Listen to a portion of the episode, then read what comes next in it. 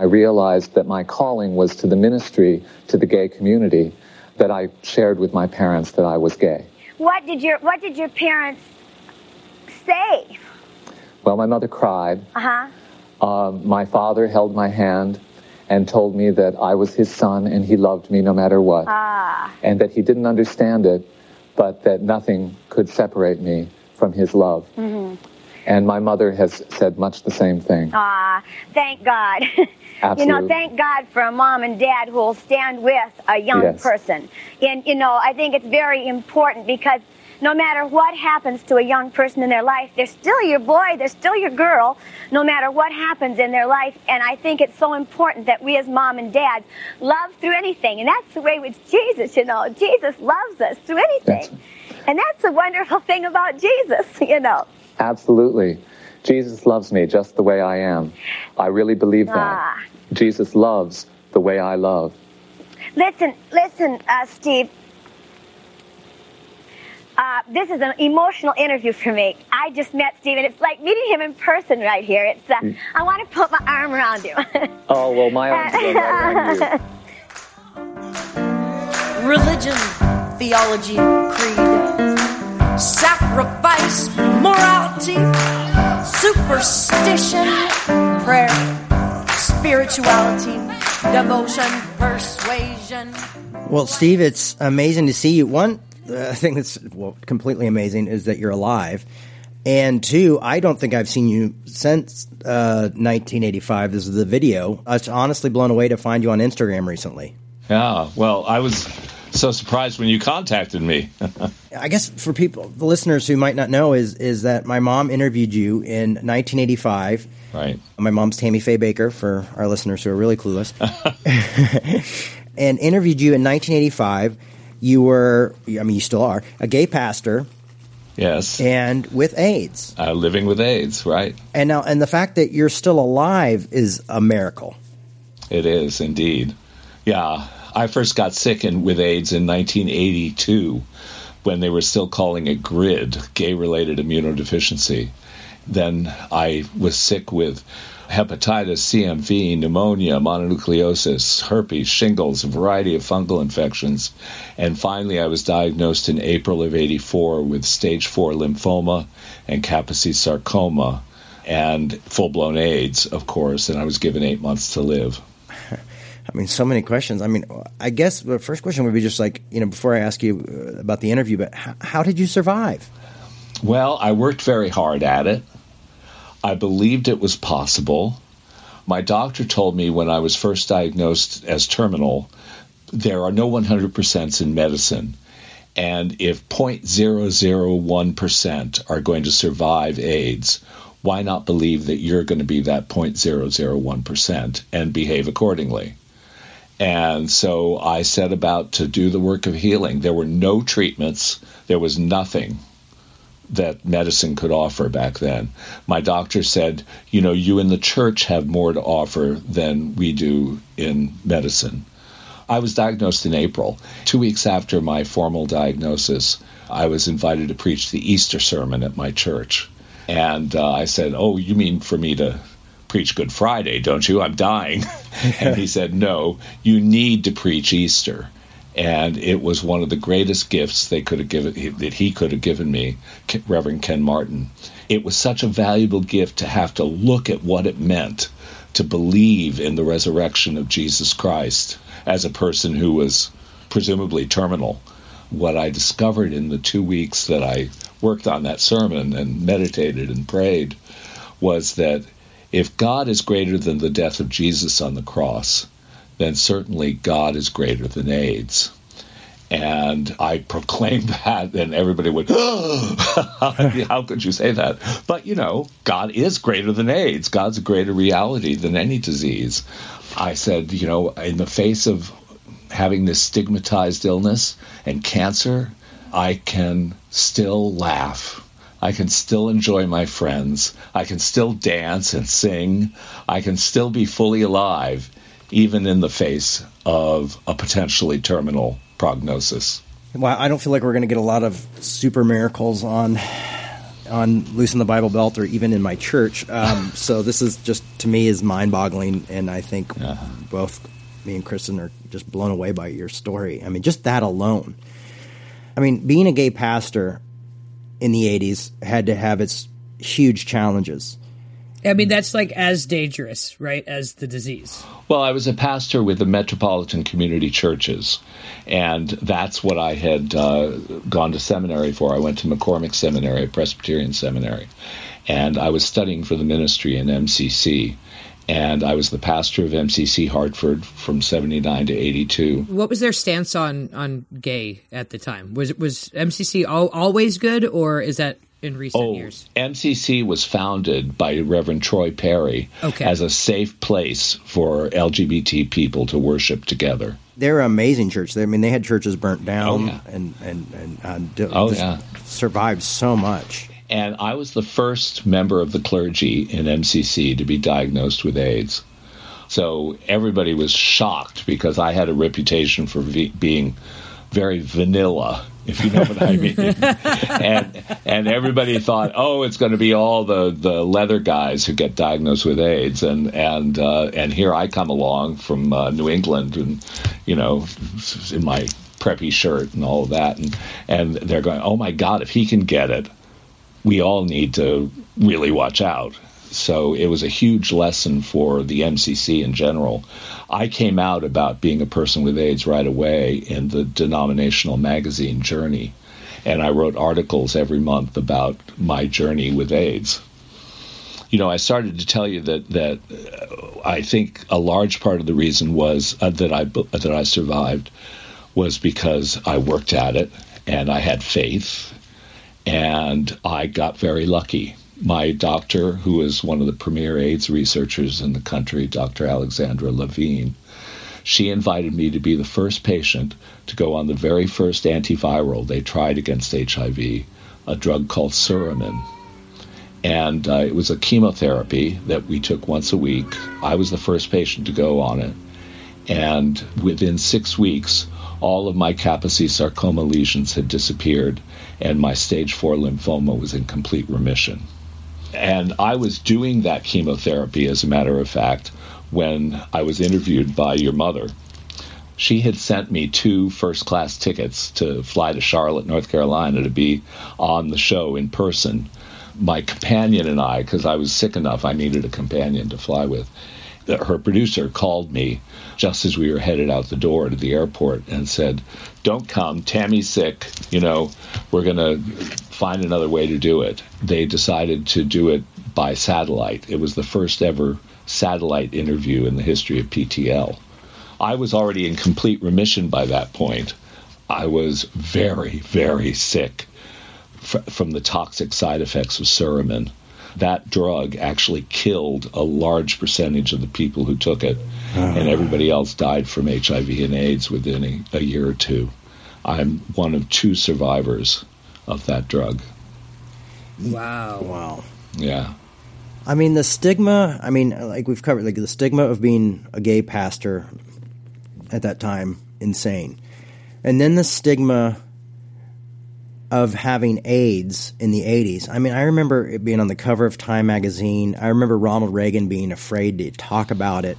That's right. A lot of younger, I think, folks in the LGBTQ community weren't alive at the time or were just being Right. born and don't realize how horrible that that you folks with AIDS had it. I mean, you really, I mean, it was just you were seen as having the plague. I mean, it was That's right. It was queer people too. It, it wasn't just it wasn't just like mainstream, right? It was gay people were also Right. like, oh wait, what? You know, it was it Oh, was sure. everywhere. Yeah, and I I lost a lot of friends when I was diagnosed who just did, were so scared that they couldn't deal with it. And if it hadn't been for a group of lesbians who took care of me in the first couple of years of my illness, I don't know that I would have survived that. But it was only the women that would come sit with me and bring me groceries and and bring me communion and that sort of thing when I was so desperately ill uh, in 82 and 83. I think it's such an important message to hear. I think people need to hear this. I think it's important for the history of uh, of America and really important for the history of for LGBTQIA folks to look back and, and remember that time.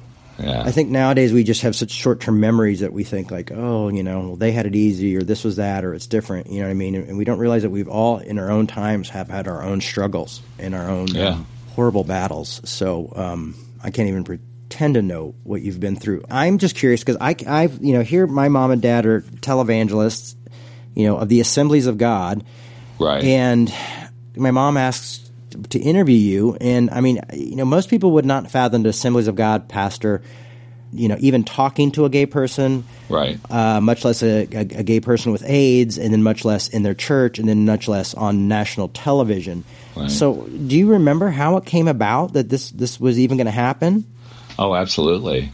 Uh, apparently, your mother's producers they were looking all through the southeast for somebody with AIDS to come on the program. She wanted to be the first televangelist to interview a gay person with AIDS. I mean, what an amazing thing that was, and a testament to her bravery, her courage. They couldn't find anybody in the entire southeast who was willing to come on the program they happened to call in their search the um, director of AIDS Project Atlanta, who was a friend of mine, Ken South, Reverend Ken South, and he said, Well, there's this guy in Los Angeles, a pastor with the MCC, who has AIDS and who might be willing to talk to you. And that's how they found me.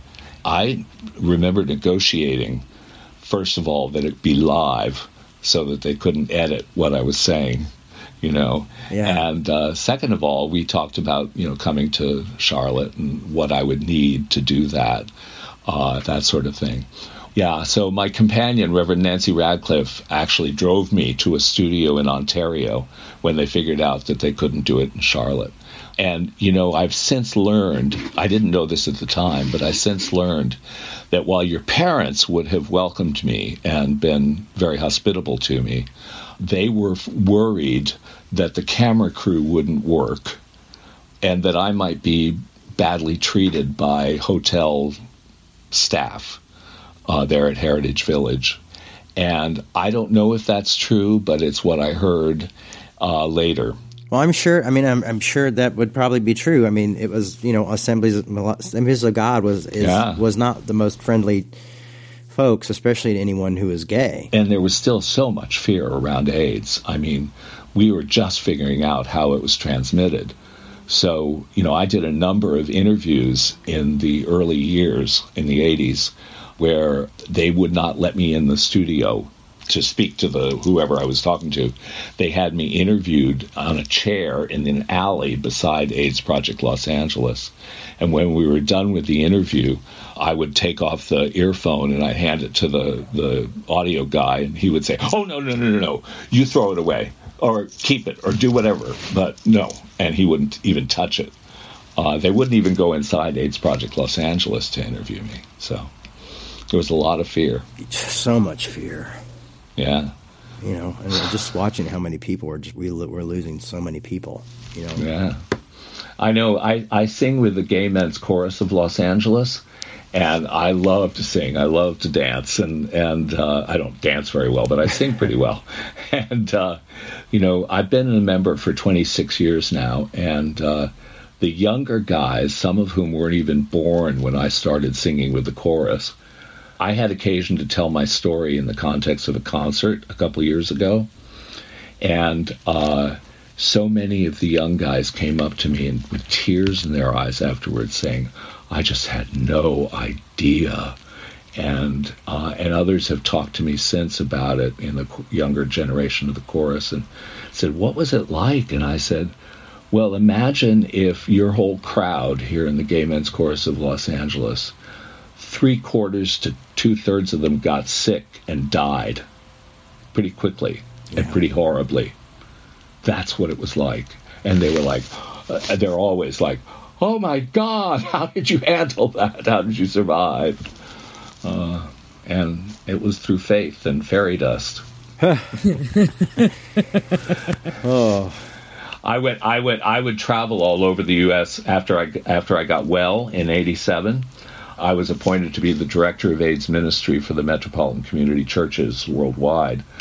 So I uh, traveled all over the nation and around the world carrying a fairy wand because there were so many good fairies who were dying.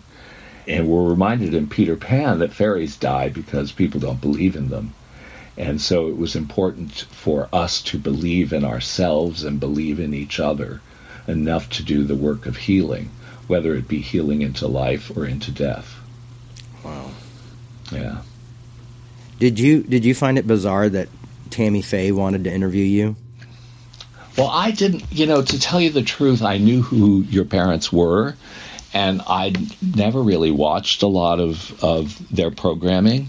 But Tammy Faye always struck me as being like, you know, a little outside the typical televangelist uh, framework. And so when I was offered that opportunity, I thought, you know, I'm going to give it a shot, and uh, you know, I'm going to do my best to present myself as a real, live human being, a Christian with faith, uh, a Christian living with AIDS, a Christian who is homosexual, and I don't think that I was prepared for what happened during the course of that interview, uh, because your mother started off she she wouldn't even say homosexual. You know she started off by saying when did you first notice you were different? You know and, Yeah. and I introduced the word homosexual and then she used it and then then we switched to gay. And uh, and then finally she started talking to me about having AIDS and all of that. And I could see her opening her heart was just opening throughout the whole interview. And by the end of the interview I mean we were we had a real connection of the heart. I could really feel that, and that really surprised me. I mean, I did I didn't expect that that would happen, but it did. Yeah, she's she's an amazing woman like that, and she has Yeah. such powerful empathy Yes.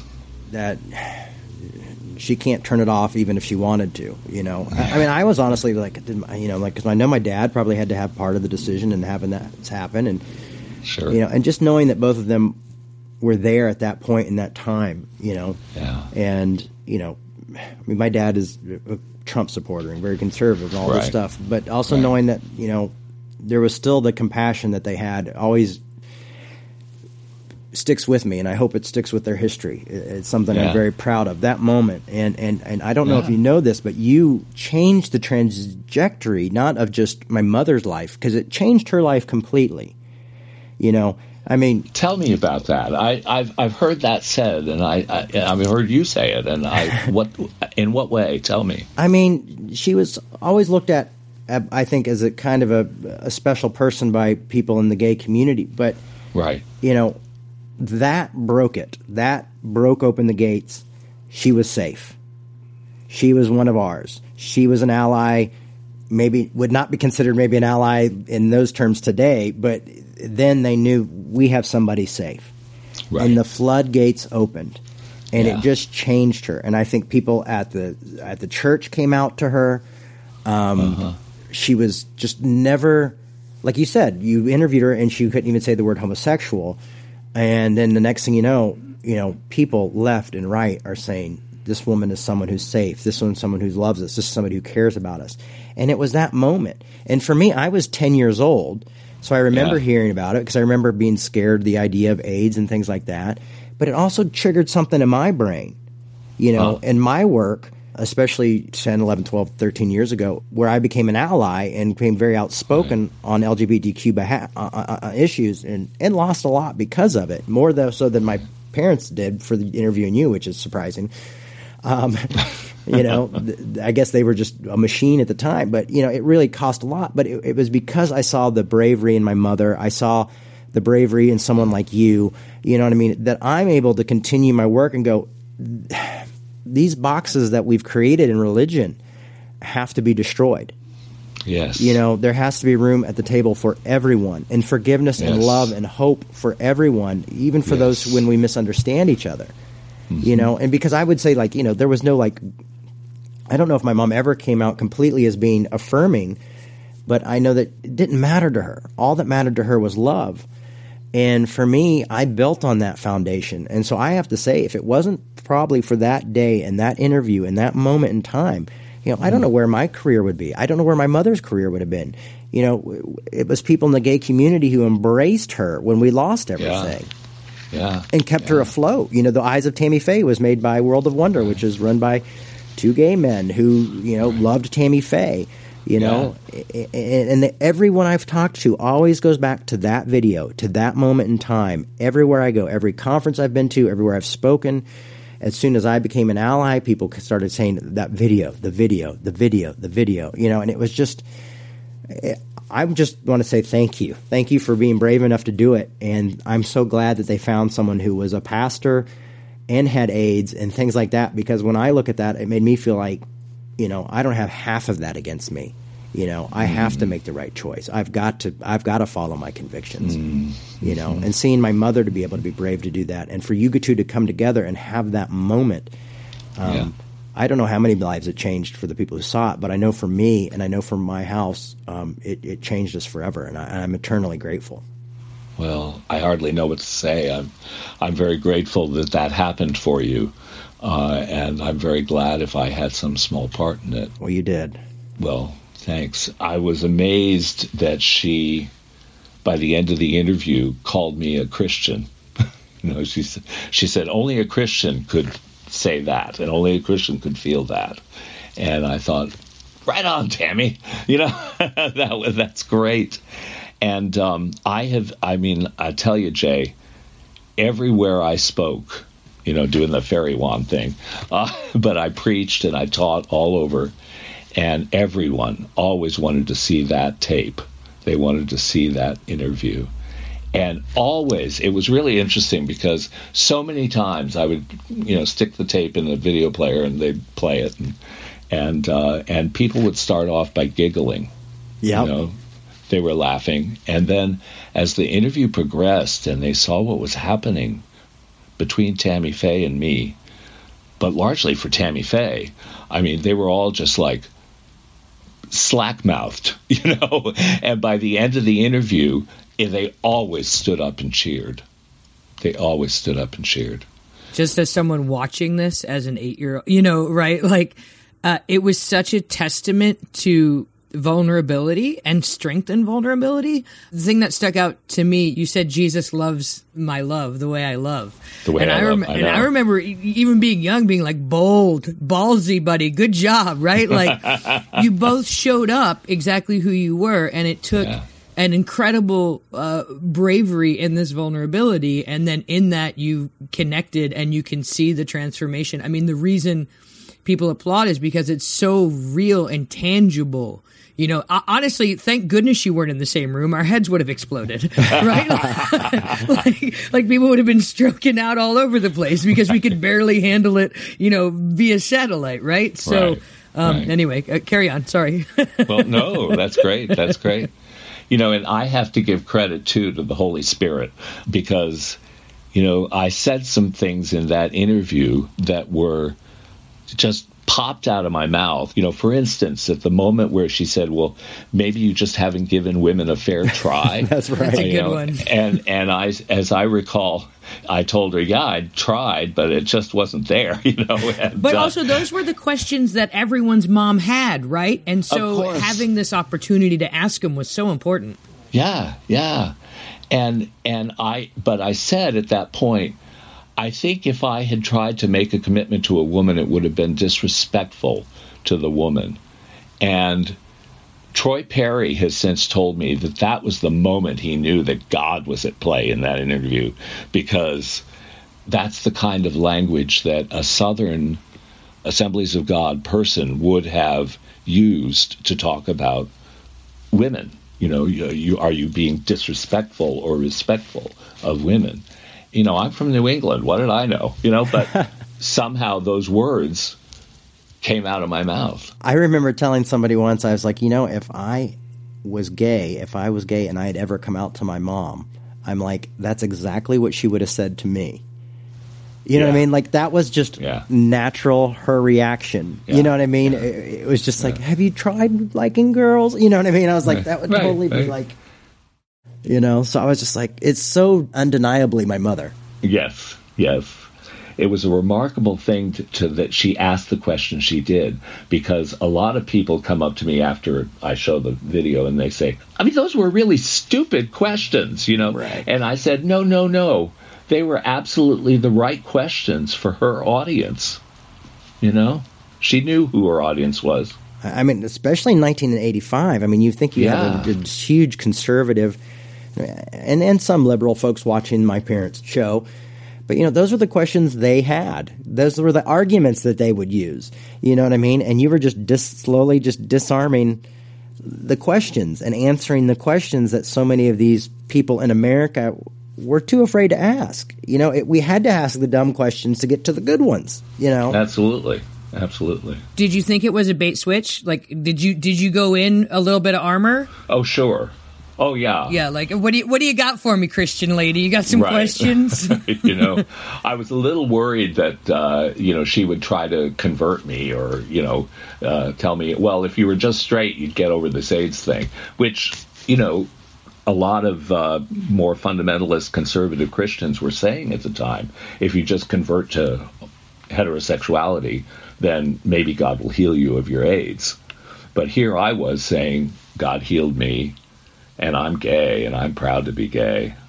I'm out and proud. But also, like, what a bad argument for them to make on their religion. Like, and guys I, I could, but yeah, no thanks. Right? Like, right. like, no, I'll, just- Right. I'll stick with the disease and said, sorry. Go ahead. I'm not gonna. I was invited to the very first prayer breakfast at the White House, the first time the White House did a prayer breakfast, the first year that Bill Clinton was president. And it was 1993. And sitting on the other side of Bill Clinton was a conservative evangelical pastor who was who had this ministry to convert gays and make them into ex-gays supposedly and then that would help them battle AIDS and Clinton would turn to him and talk to him and he'd just turn to me and like roll his eyes like but I mean he didn't make any comments about the guy but his eyes rolled that's for sure it's you know Troy Perry, also the founder of MCCs, played such a huge yes part in my life. I was just with him this morning He's a great, great man, and he really is we had talked about the video. PFLAG gave me an award, and, and they had to choose a presenter, and they chose him to give me the first Ally Award, oh nice uh, Christian Ally Award. I believe when he gave it to me, he actually brought up the moment with my mom when he was presenting, and uh, it's wild to see how life kind of moves in these cycles and in these circles, Yeah. and, and it's just it's these moments that kind of type of thing that keeps me excited about living life Yeah. and living life well yeah and staying in the ministry, you know, because there's parts of me that would love to quit and love to give up. But I see stories like you and, and, and messages like, you know, that you shared with my mom and seeing that. And MCC in general has just been so supportive of me. I'm glad to know that. Well, by the way, Troy said I told Troy I was going to be doing your your uh, podcast this afternoon, and he said, "Well, be sure and give Jay my love." So, yeah, Return the love from me as well because he's. I sure yeah, will. He's. Yeah. We've had some great times. You know, I, I often tell a story about Troy how when I spoke at my first MCC conference, I was like, you know, I got to the MCC conference and they gave me this really nice assistant to run me around and take me to places. And then he took me to Chick fil A, which I thought was really weird. And we had a chicken sandwich and had this long conversation. And I said, and then I was sitting there and someone goes, you know, you know Troy, and I'm like, yeah, yeah, he's been taking me around today, and they're like Troy Perry. I'm like, yeah, and he's like, he founded the MCC. I thought he was that they had given me an assistant, and the founder of the whole denomination is driving me around, Right. just hanging out with me like no big deal, and buying me Chick Fil A of all places. You know, so yeah, that was that was always a trip. You know how humble of a human being he he he is. You know, that He is just, indeed. You know, he wasn't like the whole time like I founded this, I founded this. He was just like, hey Jay, let's talk about what you're doing in your journey, and let me get you a sandwich. And I was like, oh, this assistant that they've given me is so lovely. You know, and it's like, no, this is the guy who started the church. Well, he is truly a great prophet of God, and and I mean, God has used him mightily, and uh, he's uh, you know I see him uh, almost every week in church. We sit together at church. He invited me to sit with him uh, five or six years ago, and I I was like, really? You want to sit with and so uh, we sit together every Sunday that we're both there, and uh, and he is just the most lovely man, and you know, he's just so sweet and and humble, as you said, and uh, just just a great guy, and obviously one of the great prophets of our time. I feel like I should interject here and say that just so everyone knows, this was about eight or nine years ago, Jay, when you were going through Chick fil A with the leader. Right. Everyone, just so you know, we didn't used to care about these things. We're just learning that we could Google who's giving money to who. And at the time, Chick fil A was nice to everybody. No, but we knew. No, no. When we went to the Chick Fil A, I think th- that we both kind of knew, but we just were hungry. It was your forgiveness chicken. I don't you know, what it was. I was with an older gay man, so I was like, I can go to Chick Fil A. you, you brought a sponsor. yeah. Uh-huh. Maybe we were going to burn the place down. I wasn't sure. I remember touring with Dykes of Hazard, and I have a T-shirt that says Dykes of Hazard, and I would go to Chick Fil A, and they were nice to me, and that was about where I left it. Right? Like they uh-huh. were, they were nicer to me than I would be if I was working fast food. That's for sure. Yeah. I've never been hope, hoped for a repentance so bad in my life as that I have for Chick Fil A because I just love those chicken sandwiches. Damn, Yeah. they're I good. know. Yeah. We just need one of the Chick Fil A family people to turn out queer, and then we can all go back to Chick Fil A sandwiches. Right. Right, We need right. like we need somebody. Can we can we get the gay uh, uh, mafia number one on the agenda? Convert one Chick Fil A grandchild.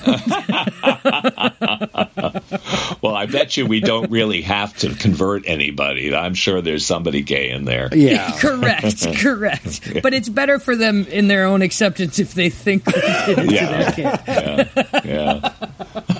We're going to help them on their journey to oh. self discovery. Oh God. Yes.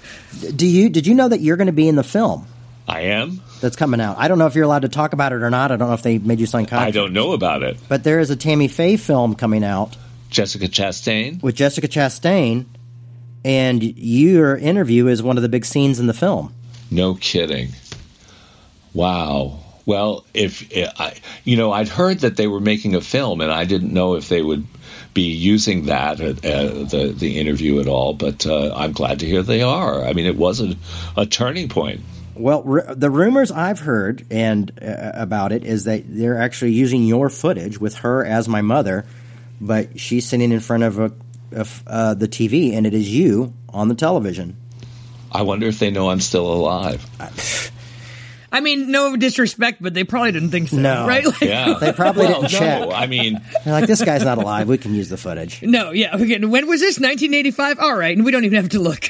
Right. No, I, I, I, I'm, you know, I've, I've heard that they were doing the film, and I wanted to get in touch with her because I heard her mention that interview Yeah.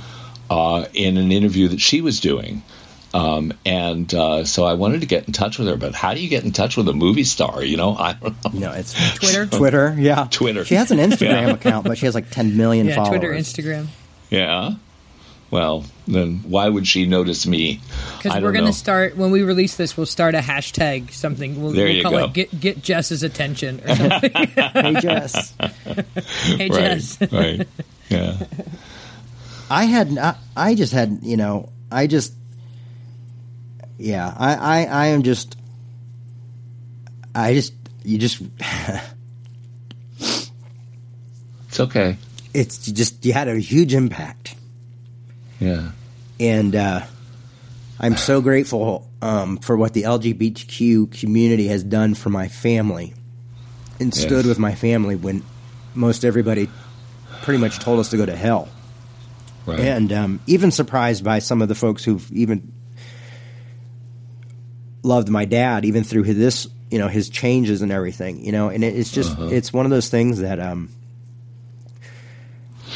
pain recognizes pain and uh, loss and uh, yes. it's just interesting to see how that interview you know helped set up a, a safety net for us when everybody you know went from loving and wanting to be on the show to no one wanting to have anything to do with my family and uh, Isn't that amazing? i'm just i'm really grateful for the way things worked out you know I, Yeah. I, I don't know if i how i sometimes struggle with the idea of an interventionist god especially after i lost my mom to cancer but yes. but uh, i don't know it gives me hope That's what I say. Is it gives yeah. me great, great hope, and, and, to be able to talk to you, and the fact that you're still alive to me is just, yeah, it's a miracle. Yeah. yeah just pure and really simple a miracle. I've there's no other way to explain it. You know, the, uh, in the medical world, they call me an anomaly. and uh, in the church world, they call me a miracle, uh, or what happened to me is a miracle. And um, you know, I was thinking about that oh, 20 years ago or so, and you know, I'm a I, I've been in a lot of Gilbert and Sullivan productions back when I was an actor and singer and dancer, and um, there's a song in Pirates of Penzance that I wrote new, new lyrics to, um, and if you don't mind, uh, I mean, because it conveys the dilemma that between the two worlds I live in, the medical world and the, and the spiritual world. I am the very model of a medical anomaly. I've had KS, lymphoma, hepatitis, thrush, and CMV, bacterial pneumonia, and adrenal insufficiency. All this and more because I caught a virus that's called HIV. And then I took an antiviral just like chemotherapy. It made me sick, my hair fell out, I suffered neurologically. But hey, it worked. It stopped all of the HIV activity. My lymphoma's in remission, and there is no more KS to see. Lymphoma's in remission, and there is no more KS to see. Lymphoma's in remission, and there is no more KS to see. Lymphoma's in remission, and there is no more KS to see. Now many years have passed and I'm as healthy as a horse can be. It's certainly a miracle for anyone with faith to see. But still in journals medical and science and oncology, I am the very model of a medical anomaly.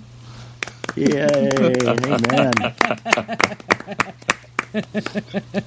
I know your mother loved to sing. yes. And I love to sing too. You know, she that reminds me, she sent me some uh, cassette tapes of her albums. And uh, one of them, I was having a particularly hard time a few months after the interview. I had gone blind from the toxic side effects of Suramin. I was paralyzed on the left side of my body. I was wasted away to a skeleton with skin. I was having a really hard time. And I put in her tape one day, and the first song that popped up was Don't Give Up on the Brink of a Miracle. Don't give up, for God's still on the throne. Something like that. anyway. Right. I played that over and over and over again. I started singing along to it and, and cheering myself on with it. Don't give up on the brink of a miracle. I used that to lift my spirits and not give up. And it worked. Here I am. All right, I'm now I'm turning into Tammy Faye and I'm getting too emotional. Runs in the genes. Um, yeah, yeah, that's cool. It really does. It's so organic, Jay. When it was starting, I was like, "Oh, yeah, yeah okay, there's the Bakker. Here it comes." yeah. Let there be no denying. Okay, yeah. Uh, so yes, Kristen, t- yes. take over, please. No, no, no. We're just going to sit here in your sobs for a minute. it's really good. No, I think that it's great that a man can show that kind of emotion. Yeah, I, it's wonderful. Thank you. And it, and it's authentic, and and then it's I authentic. think it's, it's from the heart. I think that's what that video speaks of. You know, is is how authentic that exchange was, and and you clearly uh, have never, not once in your life, best as I can tell, not been yourself that is uh, is is a miracle in and of itself. After the interview, what happened next? What was the next? You know, professionally, spiritually, romantically. Right. Yeah. Right.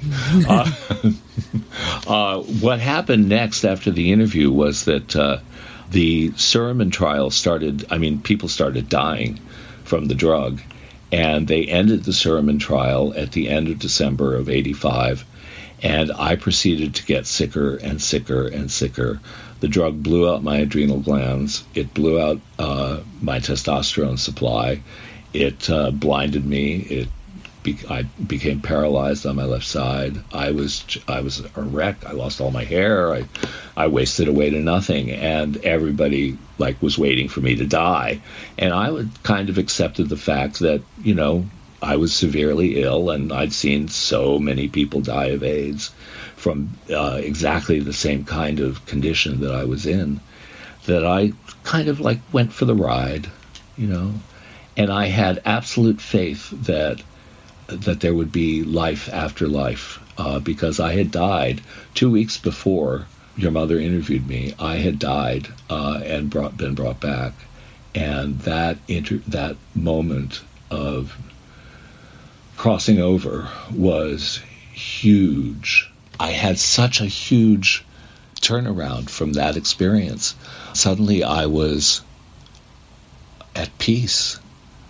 I, it was the peace that passes all understanding. I understood what I'd never understood about the world, about myself. I was surrounded by love. It was a perfect peace and perfect wholeness. And then I was back in my body and I was pissed.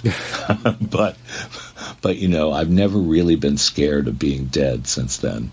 And I've come very close to death a few times since then as well, including that period right after the interview.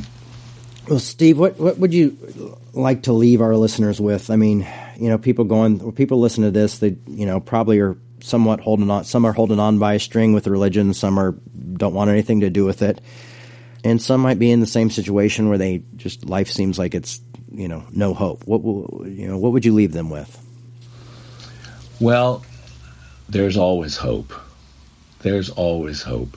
You know, I was I was a chaplain at the AIDS hospice here in LA uh, in the early 90s and you know, I knew what it was like to be where they were, where they were on their deathbeds because I'd been there myself. And I would always try to find out what people believed. And even if you believe that there's no life after death, at least it's an end to pain.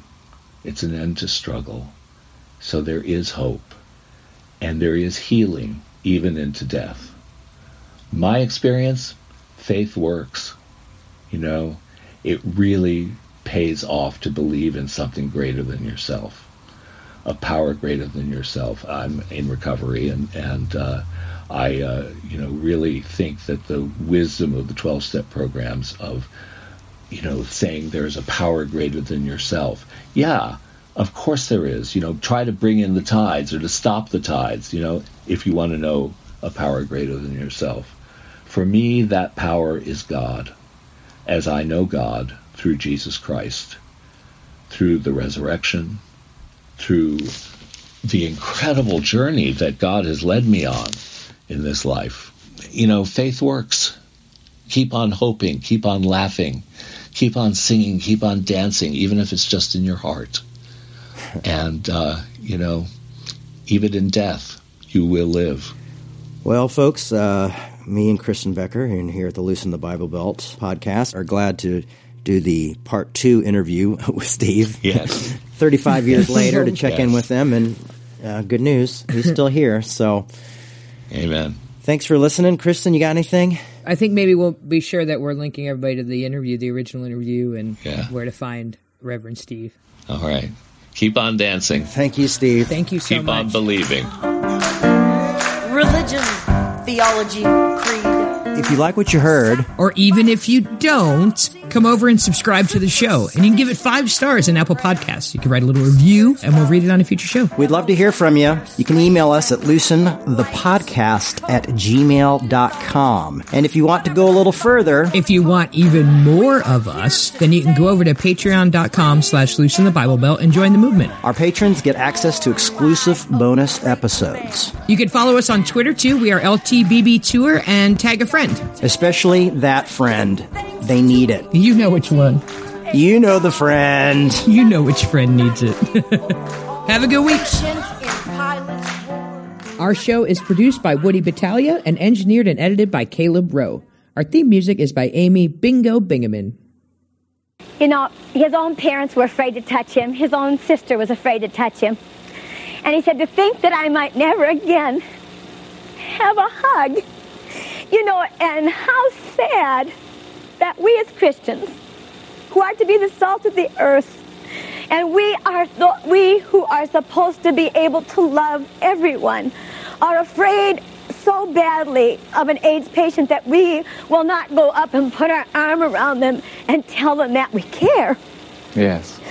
I know it is tragic, and that's the Well, tragedy Steve, of the situation. I just want to tell you something. What's that, Tammy? If there would have been any way, you know, I know you were sick, and that's the only reason we didn't have you come and sit in the studio next to us today, because you have your chemotherapy treatments, and you needed to get home quickly so you wouldn't miss them.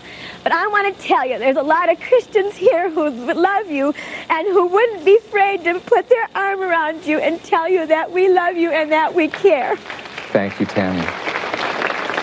God bless you for saying that. I think that's a very, very important thing well, you're know, doing. you know, Steve, doctors are desperately trying to educate.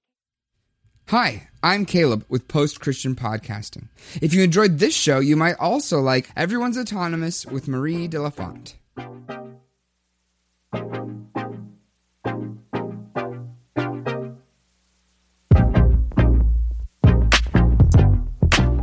So I had been born into Christianity, raised in a very literal interpreting home. So the Bible was the true word of God. The earth was made in six days.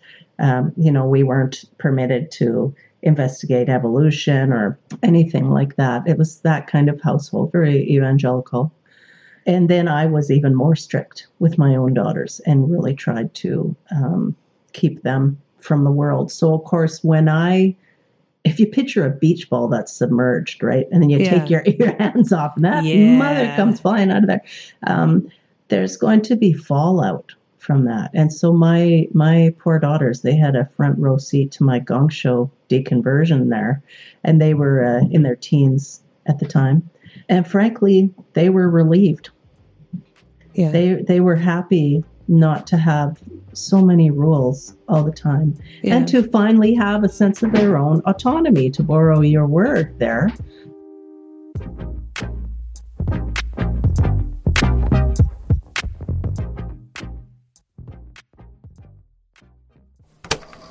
That was a Post Christian podcast.